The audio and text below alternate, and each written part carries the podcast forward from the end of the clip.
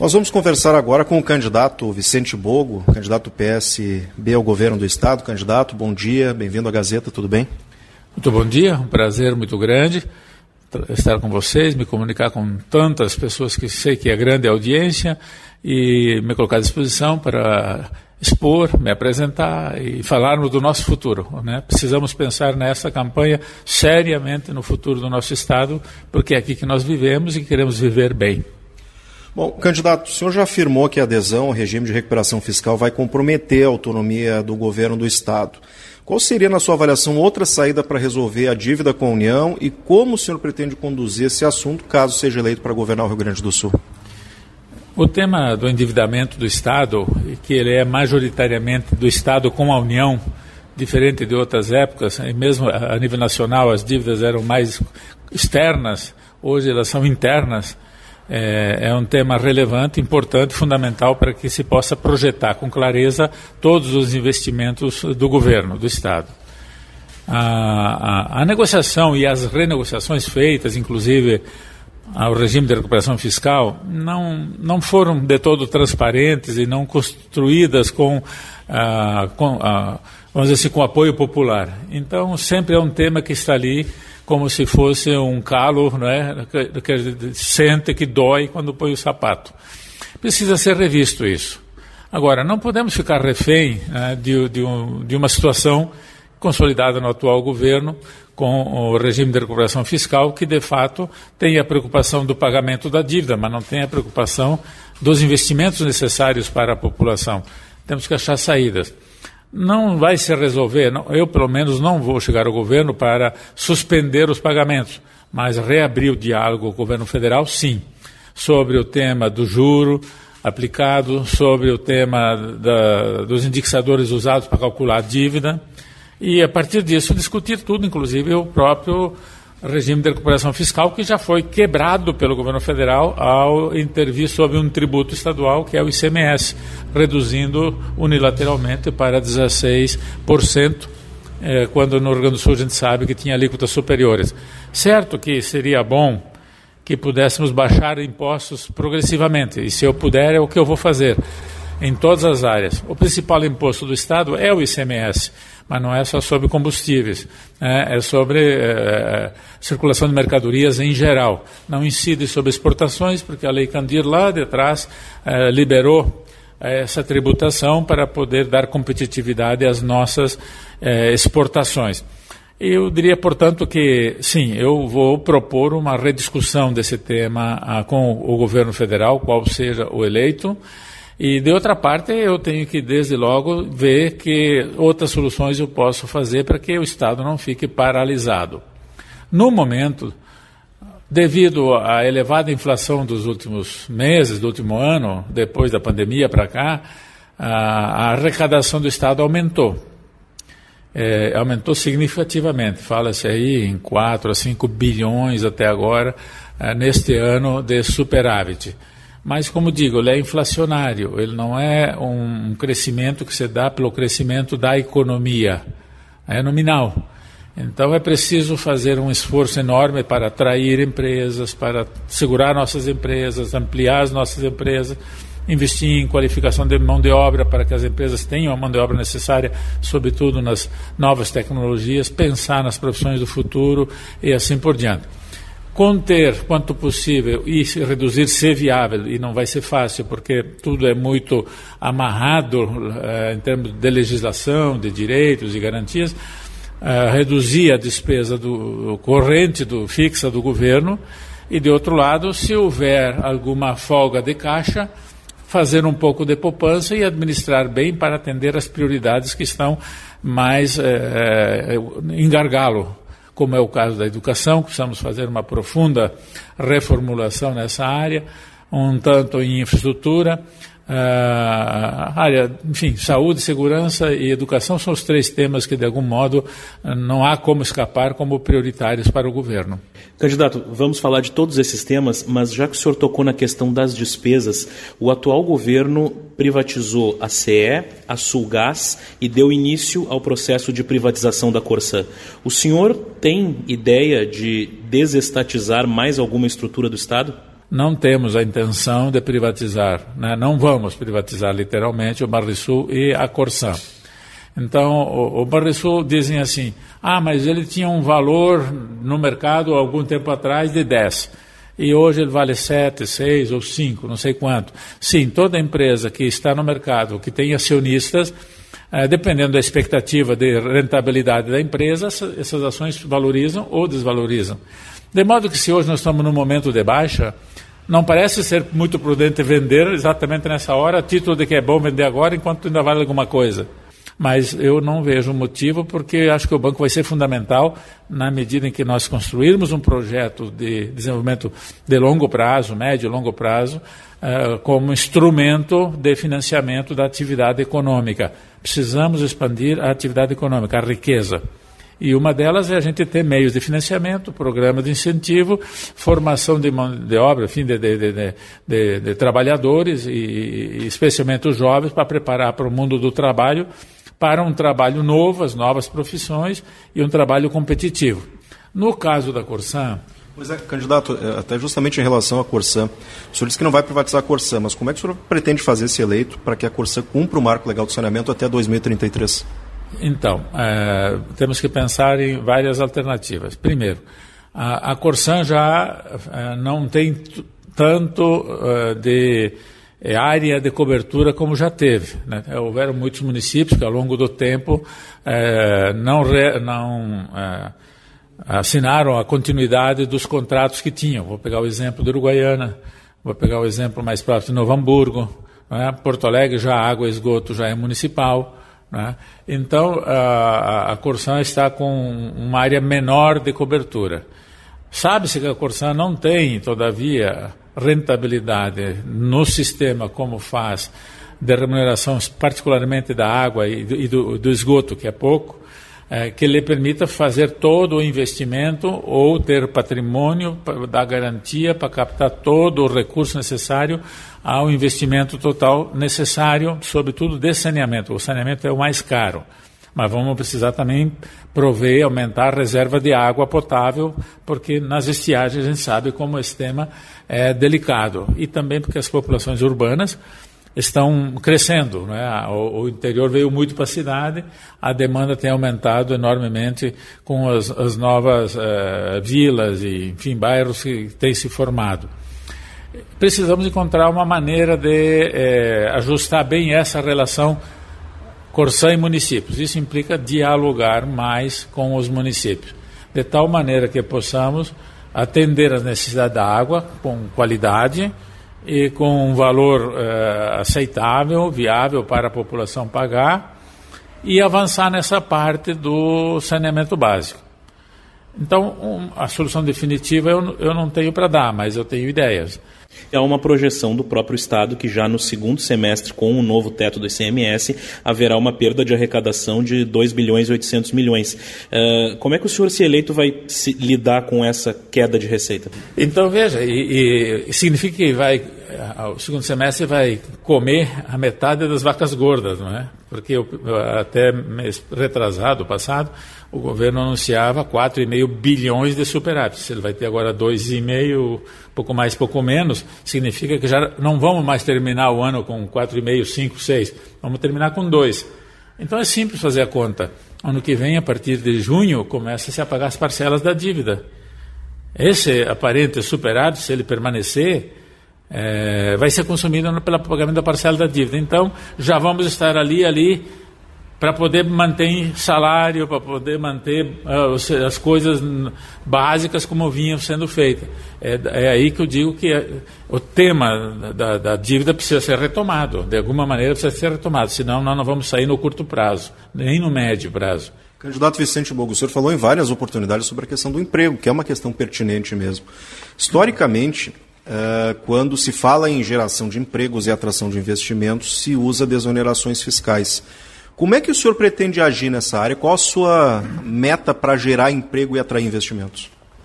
Acho que um bom exemplo de desenvolvimento nos últimos 10, 15 anos está bem perto de nós, Santa Catarina. Santa Catarina tem 7 milhões de habitantes, menos um pouco, e nós temos 11, 300 milhões, 11 milhões e 300 mil. No entanto, Santa Catarina tem mais de 800 mil empregos formais, carteira assinada, e nós temos menos de 700 mil. Veja que nós temos 50% mais população e não temos o número de trabalhadores empregados com carteira assinada como tem em Santa Catarina, correto? Bom, o que, que eles fizeram lá que está indo muita empresa, se instalando muita empresa lá? Ah, há outros fatores, inclusive geográficos, certamente, mas eles desenvolveram um programa de incentivo às empresas, né? e que aqui às vezes não é bem compreendido, mas que aqui também foi feito, ele funciona no Fundo PEN. Né? Quando você faz um incentivo para aquele que vem se estabelecer, você define que X de imposto ele vai pagar depois de um, de, de, de um período de carência para diminuir o desembolso inicial eh, da empresa e, obviamente, ele vai pagar aquilo com uma taxa de correção e juro que eh, não é equivalente a tomar um financiamento, é bem mais em conta. Então, eu vou manter ou desenvolver uma política de incentivo fiscal similar ao que Santa Catarina faz. Candidato, é um assunto que não costuma aparecer tanto no debate eleitoral, mas que eu considero importante a gente abordar. É, ao mesmo tempo em que a gente discute tanto a necessidade de rigor fiscal no executivo, a gente vê em outros poderes cada vez mais benefícios sendo criados, como por exemplo um recente bônus para uh, juízes com sobrecarga de trabalho. O senhor acha que uh, o senhor, enquanto governador, poderia interferir nisso ou não se pode fazer nada diante do princípio da autonomia dos poderes? O orçamento quem aprova é a Assembleia Legislativa.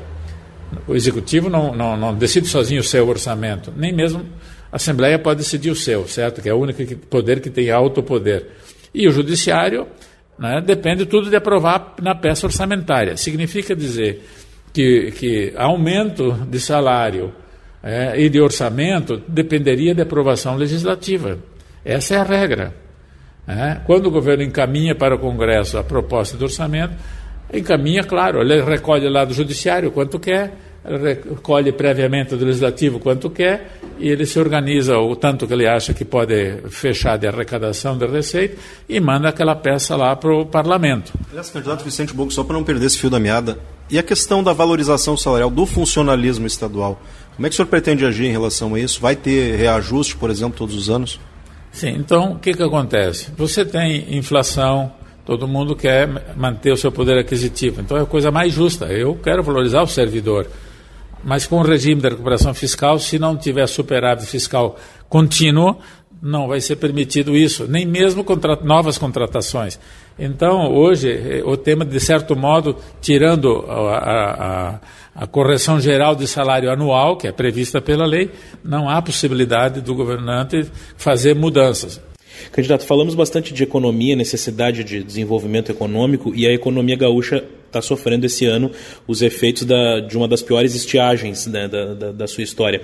E sempre que a gente tem um episódio desses, e isso acontece a cada, a cada um período, enfim, é, a gente vê os, os governantes, os políticos falando da necessidade de investimentos em, em irrigação, em construção de açudes, mas parece que na prática os avanços são muito pequenos. O que, que o senhor pretende fazer para proteger a produção agrícola contra essas situações, que são inevitáveis? Irrigação água. A água precisa ter açude ou, enfim, reservatórios maiores. É, ou acesso à água mesmo de rios, ainda que é, não sejam os rios maiores. Aí temos toda a legislação ambiental. E não é o governo que faz. Isso é legislação aprovada no Congresso e, e, e, e o parâmetro de cima não pode ser minorado embaixo. Embaixo apenas se pode agravar, pode-se até criar uma dificuldade maior de proteção eh, de mananciais d'água, de, de, de, de, criação de reservas ecológicas, essas coisas. Então, a, a, o licenciamento ambiental parece ser um problema chave para autorizar fazer os açudes. Temos que encontrar fórmulas para fazer solução para esse armazenamento. A irrigação tem uma dificuldade, que não é técnica que é pelo fato de que a estiagem ocorre dois, três anos, é, geralmente um ou dois anos forte e os outros médio, e nem sempre todo o território, que o produtor, quando ele vai é, calcular o custo do investimento para ficar teoricamente ocioso, seis, sete, oito anos, ele, é, ele vê que é, é pode ser mais em conta perder um ano de safra, né? Às vezes, não é? Não digo que faz exatamente esse cálculo, mas ele vai olhar, tá bem, mas enquanto vai enferrujar, vai perder manutenção, tem custo, então ah, não há um estímulo, o produtor não enxerga esta solução como uma solução boa. Mas se ele interpretasse melhor o resultado que uma irrigação pode fazer na safra anual, regulando a, as precipitações e as necessidades de água da sua plantação, dos seus animais, pode ser que ele te, a, a, compreendesse diferente isso e percebe que, perceber que a irrigação ele pode utilizar todos os anos, em maior ou menor eh, grau, certamente, mas que é uma coisa necessária. Aí temos que ter programas de financiamento para ele comprar o equipamento, não é? Questão da educação que o senhor já tocou nesse ponto, né? A gente viu os dados do último censo escolar mostrando a taxa de abandono das escolas no Rio Grande do Sul alta. Uh, também a questão da, das matrículas na educação que caíram no ano passado. Como é que o senhor pretende reverter essa realidade triste em relação à educação? É, nós temos um, um, uma avaliação do ensino em matemática, em letras, interpretação, é, que demonstra que aquele que terminou o ensino médio tá, não foi muito além do, do fundamental que ele deveria ter aprendido. Não é? é apenas 8% dos alunos do ensino médio dão conta, é, é, são capazes de fazer os exercícios próprios do ensino médio de matemática. Então, é, é uma falência. E isso faz uma, uma cadeia para frente, porque esse aluno que terminou o ensino médio nessas condições, ele vai para a universidade, ele tem que ir na universidade estudar o ensino médio. Então é um problema que a universidade também não se especializa para dar aquela, não consegue dar aquela qualidade, aquele diferencial de formação. Significa que vai deteriorando tudo para frente.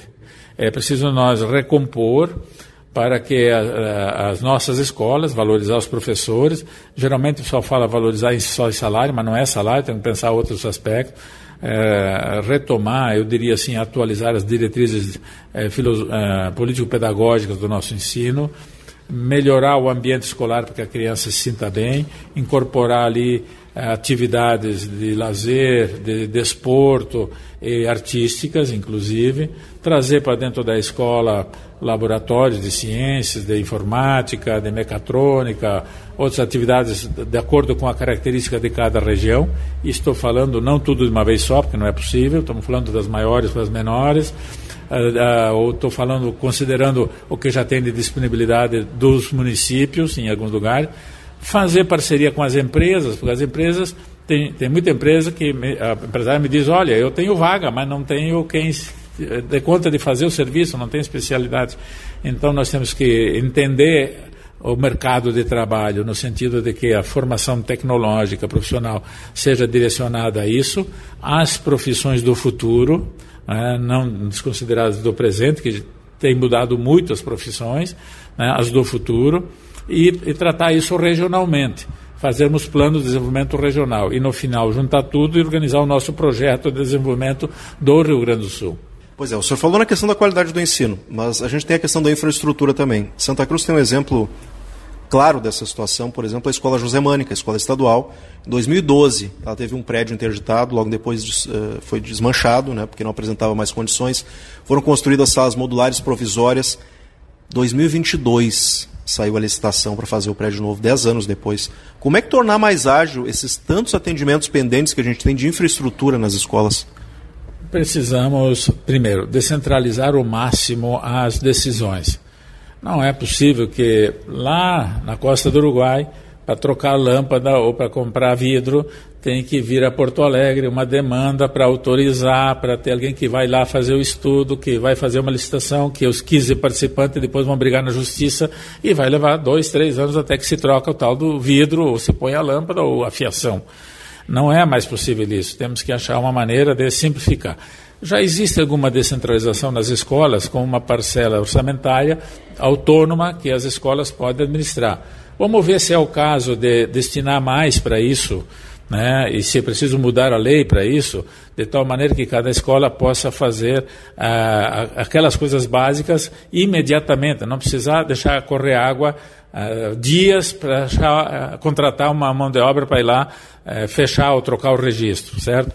De outra parte, se a gente descentralizar e, e, e, trabalhar também de modo compartilhado com os municípios, a gente tem que trazer a comunidade para dentro da escola, porque existem muitos exemplos é, próximos, às vezes, de duas escolas, em que uma se mobilizou, chamando pais, chamando ah, as empresas da, do entorno, é, chamando as associações comunitárias, e todo mundo resolveu investir. Pera, essa escola é o nosso futuro. Então a escola não é mais do governo. É, o, o, governo tem a responsabilidade, sim, né? mas é nossa, é o nosso filho, é, é, é, é ela que vai nos fazer sair dessa situação que queremos mudar.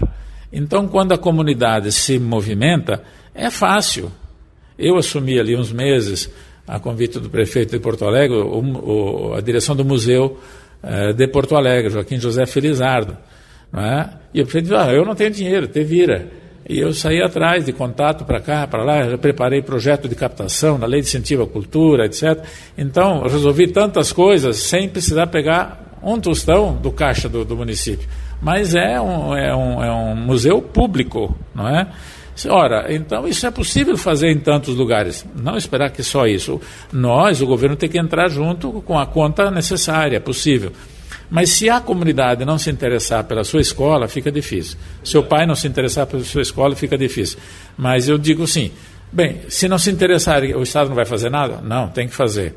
Eu gostaria que toda escola tivesse quadra coberta, no mínimo, né, área de esportes, certo? E permitir que a, a, as crianças tenham um ambiente agradável, pintada, com as coisas funcionando. E até no futuro, se fosse fazer novas escolas, teríamos que pensar essa nossa diversidade climática, de inverno, de verão, né, porque são temas também que não podemos ficar uh, indefinidamente colocando nossas crianças na exposição gelada do inverno e na exposição do calor do verão. É, como nosso tempo está curto, vou fazer duas perguntas em uma e o tema é saúde. O senhor tem dito, já falou em debates dos quais o senhor participou, que o senhor uh, pretende zerar em um período de seis meses a fila de espera por procedimentos. Só que a gente sabe que essa fila é bem grande em algumas regiões e em algumas áreas, como por exemplo a traumatologia. Eu queria que o senhor explicasse como é que o senhor realmente pretende uh, cumprir essa promessa e também queria saber como é que o senhor pretende lidar com a questão da dívida do IP, que uh, chegou em abril desse ano a um bilhão de reais. É, então, com relação às consultas e os exames represados, fala-se em mais de 100 mil, 200 mil, não sei se tem um número exato hoje, de, de, dessa demanda represada.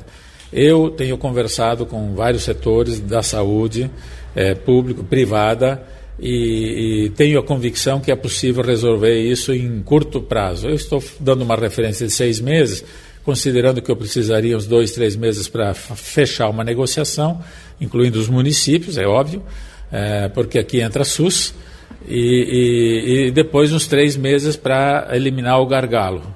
E de que modo vão fazer isso? Eu tenho que expor, porque senão as pessoas vão achar que eu estou é, fazendo uma promessa vazia, porque se é fácil, por que, que não resolveram? Bom, para mim, acho que não é fácil. Hoje a pergunta é o seguinte: temos um monte de capacidade ociosa, hospitalar, médica, clínicas, é, é, de, de laboratórios, etc. E com telemedicina nós podemos agilizar isso tudo, fazendo um acordo com os que quiserem aderir a esse acordo, de tal maneira que nós possamos, inclusive, fazer as consultas e exames nos horários ociosos da, das, das, clínicas, por exemplo, particulares ou não, públicas, das universidades, é, de todas as estruturas existentes. É, é uma questão de fazer apenas uma parceria e nem precisa desembolsar muito, pode ser feito tudo com o custo normal que o, o SUS já tem. E não estou inventando uma história, isso já foi feito. Já foi feito em São Paulo, na capital de São Paulo, por incrível que pareça, pelo então prefeito Dória. Ele criou um programa que ele denominou de Corujão da Saúde. Significa que a pessoa que trabalhava de dia e estava esperando uma consulta, de noite ele foi lá e passou ali pelo atendimento inicial de enfermagem, etc., verificado a necessidade da consulta, e uh, ali do local mesmo, em telemedicina, ele vai ter atendido pelo médico que vai avaliar, ah, nesse caso eu preciso consulta. Ah, exame, digo. Então ele já pede o exame. Aí vai se marcar o exame. O exame poderá demorar um pouco mais, porque aí precisa organizar essa estrutura. Aqui a colar vai ter mais dificuldade de alguns equipamentos, aí vai ter que ter algum deslocamento. Mas daí vamos ter que ter uma parceria com os municípios, porque os municípios, muitos estão levando o doente, né, trazendo a Porto Alegre, levando para as suas regionais. Por que, que não pode nos ajudar a fazer também esse traslado, se for o caso, para nós poder agilizar essa solução? Tenho toda a certeza que os prefeitos vão, querer fazer uma solução rápida disso também, porque ela impacta diretamente muito ali no local. Então, eu não vejo isso como uma coisa uh, difícil de fazer. Tenho até já sinalização de alguns setores uh, da saúde não pública que se dispõem a participar de um programa do gênero. Então, eu estou falando de algo que eu estou convencido que é absolutamente viável, tá certo? É, em relação ao IP, esse é um tema mais difícil. Tem algum patrimônio que já passou para o Estado, tem alguma coisa que dá para vender, mas hoje, infelizmente, a situação do IP ela precisa ser entendida. Ah, que é o seguinte: o IP tem uma dívida alta, sim, mas ele tem dívida e ela tende às vezes a crescer, por quê? Porque a sua receita é uma receita que ela não, não está, não cobre o custo do serviço que ela contrata.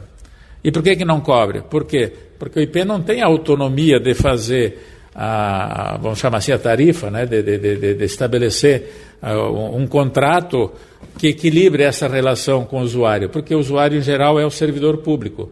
E o servidor público, que antes nem pagava, ou pagava pouquinho, foi já reajustado, ele desconta mais do seu salário, e ele hoje não aceitaria aumentar mais ainda esse desconto sobre o salário para o IP, ou, né, ou enfim, para a aposentadoria e tudo mais.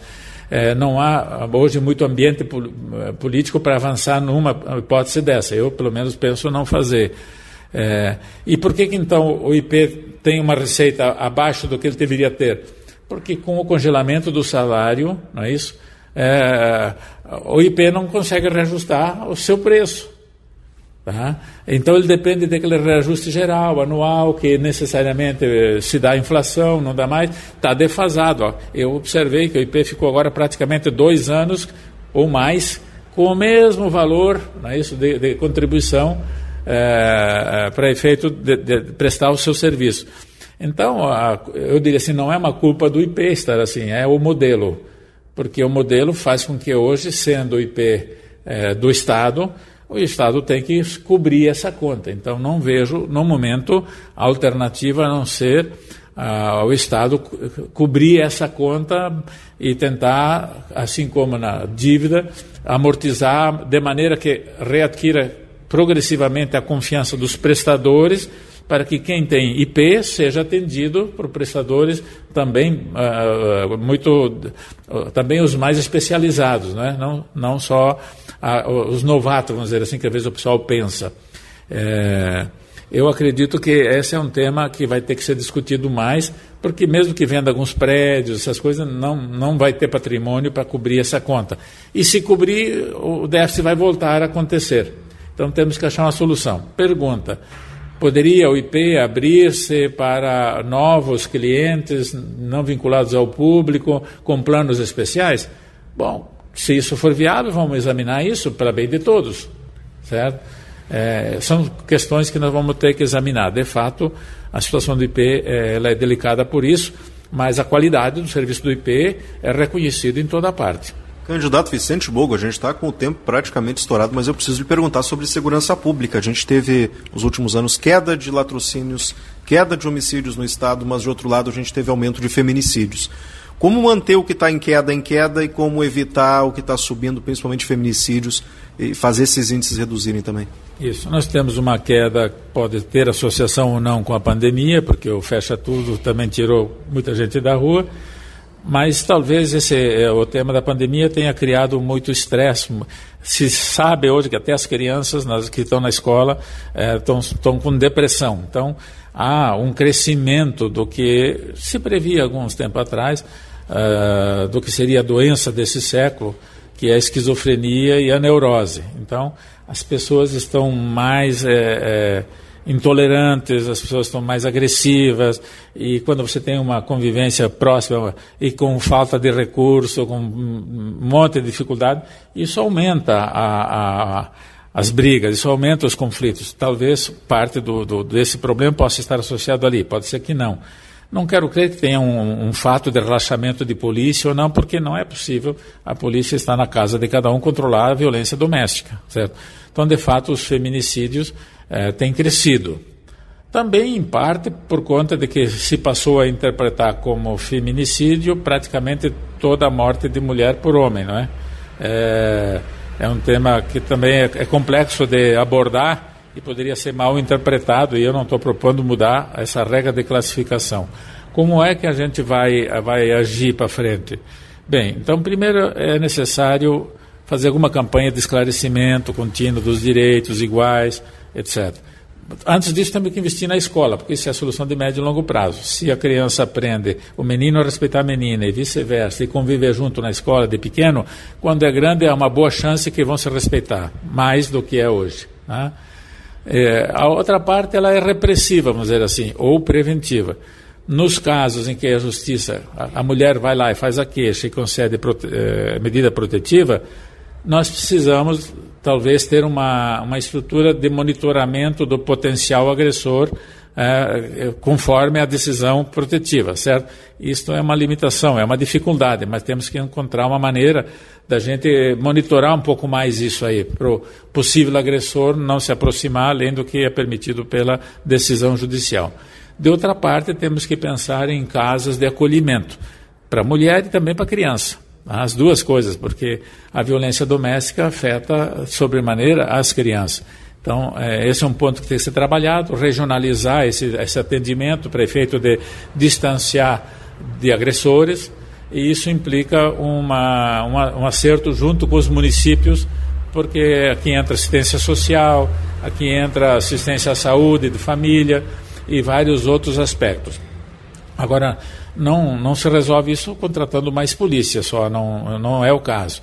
E, mas campanhas educativas são fundamentais. O encorajamento da mulher para eh, até ensinar como enfrentar eventuais agressões eh, e o chamamento também do homem. Mas se a gente não tiver uma repressão, às vezes, em relação a quem se, se exacerba, é, é, vai continuar se exacerbando, e esse é o ponto. Candidato, eh, temos mais duas perguntas para encerrar, e a primeira delas ainda é em relação à questão da segurança, porque no ano passado a Assembleia rejeitou um projeto de lei que previa a implantação de câmeras em viaturas e em uniformes de policiais. E há uh, números que apontam que em outros estados essa medida reduziu a letalidade policial. O que, que o senhor pensa a respeito disso? A nossa realidade gaúcha é bem distinta de, dos centros urbanos de São Paulo e, sobretudo, do Rio de Janeiro, aonde a ação é, é, é, não bem controlada de grupos né, dentro das forças de segurança acabam é, causando mortes e de inocentes, até de crianças, tiro de fuzil, a esmo, né, e aquilo gera uma série de problemas.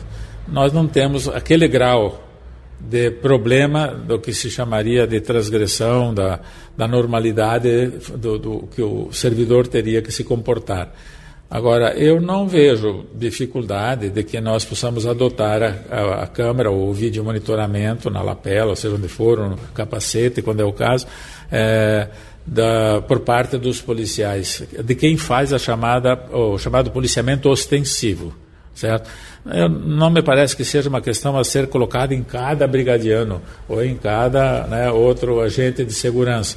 Mas quando está no trabalho ostensivo, que tem que entrar numa busca e apreensão, você tem que fazer um, uma prisão, uma perseguição. É, é proteção também para aquele que está trabalhando, porque então o, uh, mostra as duas coisas. Não sinto na nossa polícia essa é, esse instinto de violência, de agressão contra a pessoa. Há casos, sim, há casos. Mas não é uma, uma normalidade. As nossas polícias aqui são bem humanizadas. Devemos trabalhar mais para que não ocorra nenhuma, nenhum caso de abuso de autoridade ou de poder, ou, enfim, notadamente de atentado contra a vida, ainda mais do Estado contra o cidadão. Isso é inaceitável, certo? Mas uh, aprovar uma lei que determina que todo mundo tem que usar é uma despesa que não tem um resultado necessário. Aí voltamos àquele princípio. O que, que é útil e funcional? É útil ter uma, um, um controle para evitar o abuso da autoridade? Sim. É funcional colocar em quem está no, na, naquela posição? Sim. É funcional colocar em todo mundo? Me parece que não. Teríamos que colocar sistemas de monitoramento e controle em tantos lugares. Só aumentaria a nossa burocracia e provavelmente não faria eficiência. Então aqui temos que ter racionalidade. Não é o governo trabalhar com desconfiança sobre o seu servidor. Ao contrário, né? respeitar o seu servidor. É, não é o governo achar que é, também achar que o, o, o, o, cidadão às vezes não provoca a, a reação que depois ele vai dizer que é abusiva. Né? Cada caso é um caso. Esse vídeo de monitoramento ele ajuda a resolver muito isso até para inocentar. Né? Mas concordo que tem aqueles que pensem, pensam que talvez isso possa gerar um, até um, uma dificuldade operacional. Eu não vejo. Quem sabe? Quem sabe adiante um monitoramento por vídeo uh, permita até a operação ser uh, gerida melhor de longe, já que tem uma visão ali de perto da situação. Candidato Vicente Boco, para a gente fechar.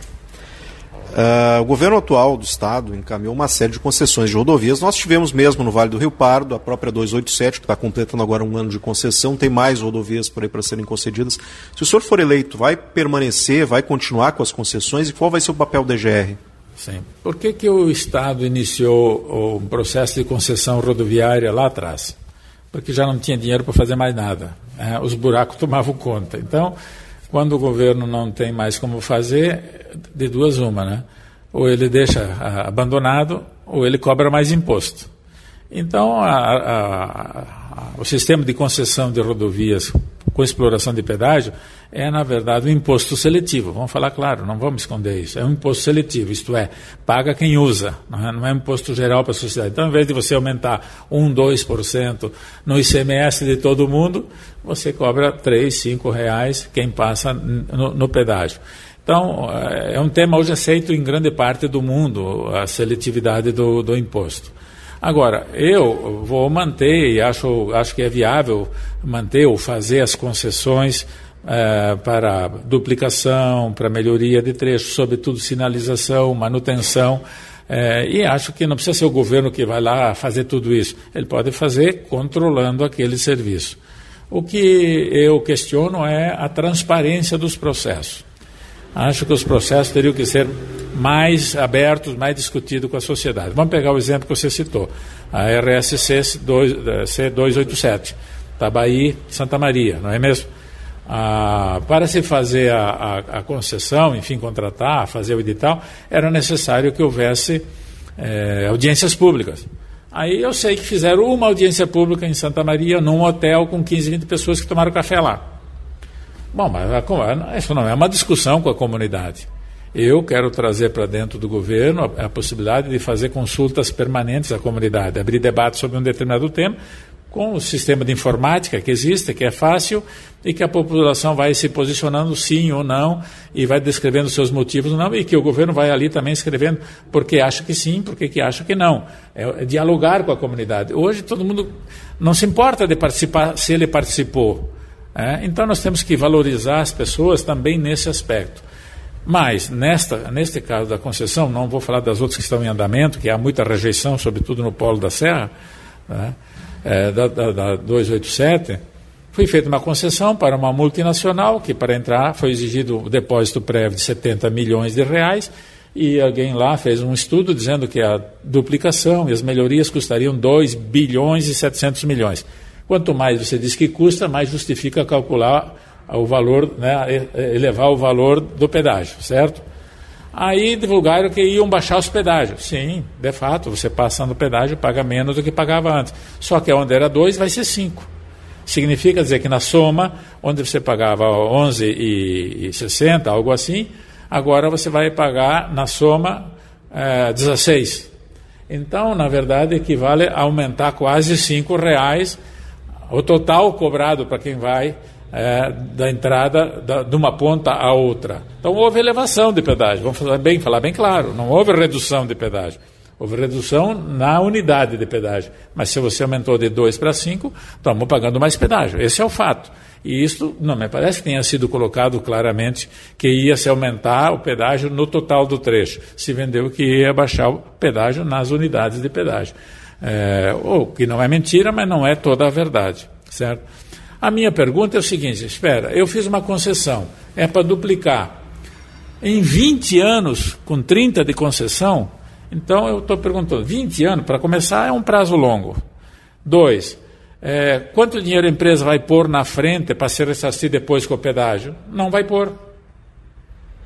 Ela vai fazendo com a arrecadação do pedágio e ao final tem 10 anos livre ainda de arrecadação, não considerando o eventual lucro do período.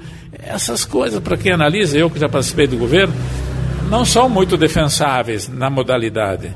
Bom, talvez ninguém tivesse se interessado, não fosse essa a condição, então vamos dizer para a sociedade: ó, oh, gente, é possível fazer desse modo, o que vocês acham? Né? Mas assim, olhado, a gente fica com suspeição quando não tem a total transparência. Não estou dizendo que a empresa fez qualquer fraude, não estou falando disso em absoluto. Ela entrou num processo, ela ganhou dentro do processo, ela está legítima. Mas quando quero fazer pedágio, não posso pensar que primeiro eu vou arrecadar do povo, então eu vou cobrar o imposto, não. Porque na verdade é um imposto seletivo, certo? Por que, que eu vou arrecadar, criar um imposto seletivo para dar lucro para alguém e não ficar para o Estado? Candidato do PSB ao governo do Estado, Vicente Bogo, obrigado por conversar na manhã de hoje com a Gazeta do Sul, com a Rádio Gazeta. Muito obrigado por nos receber. Obrigado por responder as demandas aqui da, da região do Vale do Rio Pardo. Também estamos sempre à disposição, candidato. Sim, a região, aí o Vale do Rio Pardo é uma região próspera. É, todo mundo quando fala do Vale lembra do fumo, né, da fumicultura, mas não é só. A gente sabe que é uma região com diversificação, é uma região de colonização é, mista, mais alemã e, e, e, que dê muito trabalho. A gente sabe que é de muito trabalho. E, e, nós entendemos que precisam também ali ter o seu apoio. É uma comunidade que já tem suas iniciativas, faz suas festas, faz suas promoções, né? tem lá as suas organizações, tem uma tradição e um governo tem que respeitar e fortalecer isso.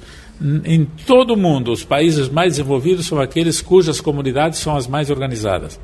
Quando a comunidade está junto, ela cuida da sua igreja, ela cuida da sua escola, ela cuida do seu posto de saúde, ela cuida da, da limpeza das suas ruas, da sua cidade. Se ela não cuida diretamente, ela cobra do governo, né, se mobiliza é, e assim elas progridem.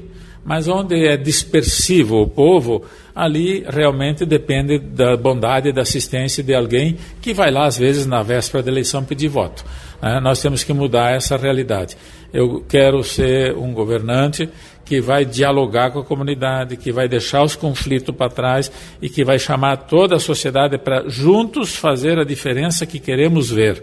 Né? Já diziam os filósofos no passado. E a gente faz essa diferença, cada um fazendo a sua pequena parte, movendo-se o mínimo. E assim a gente espera que o futuro seja melhor.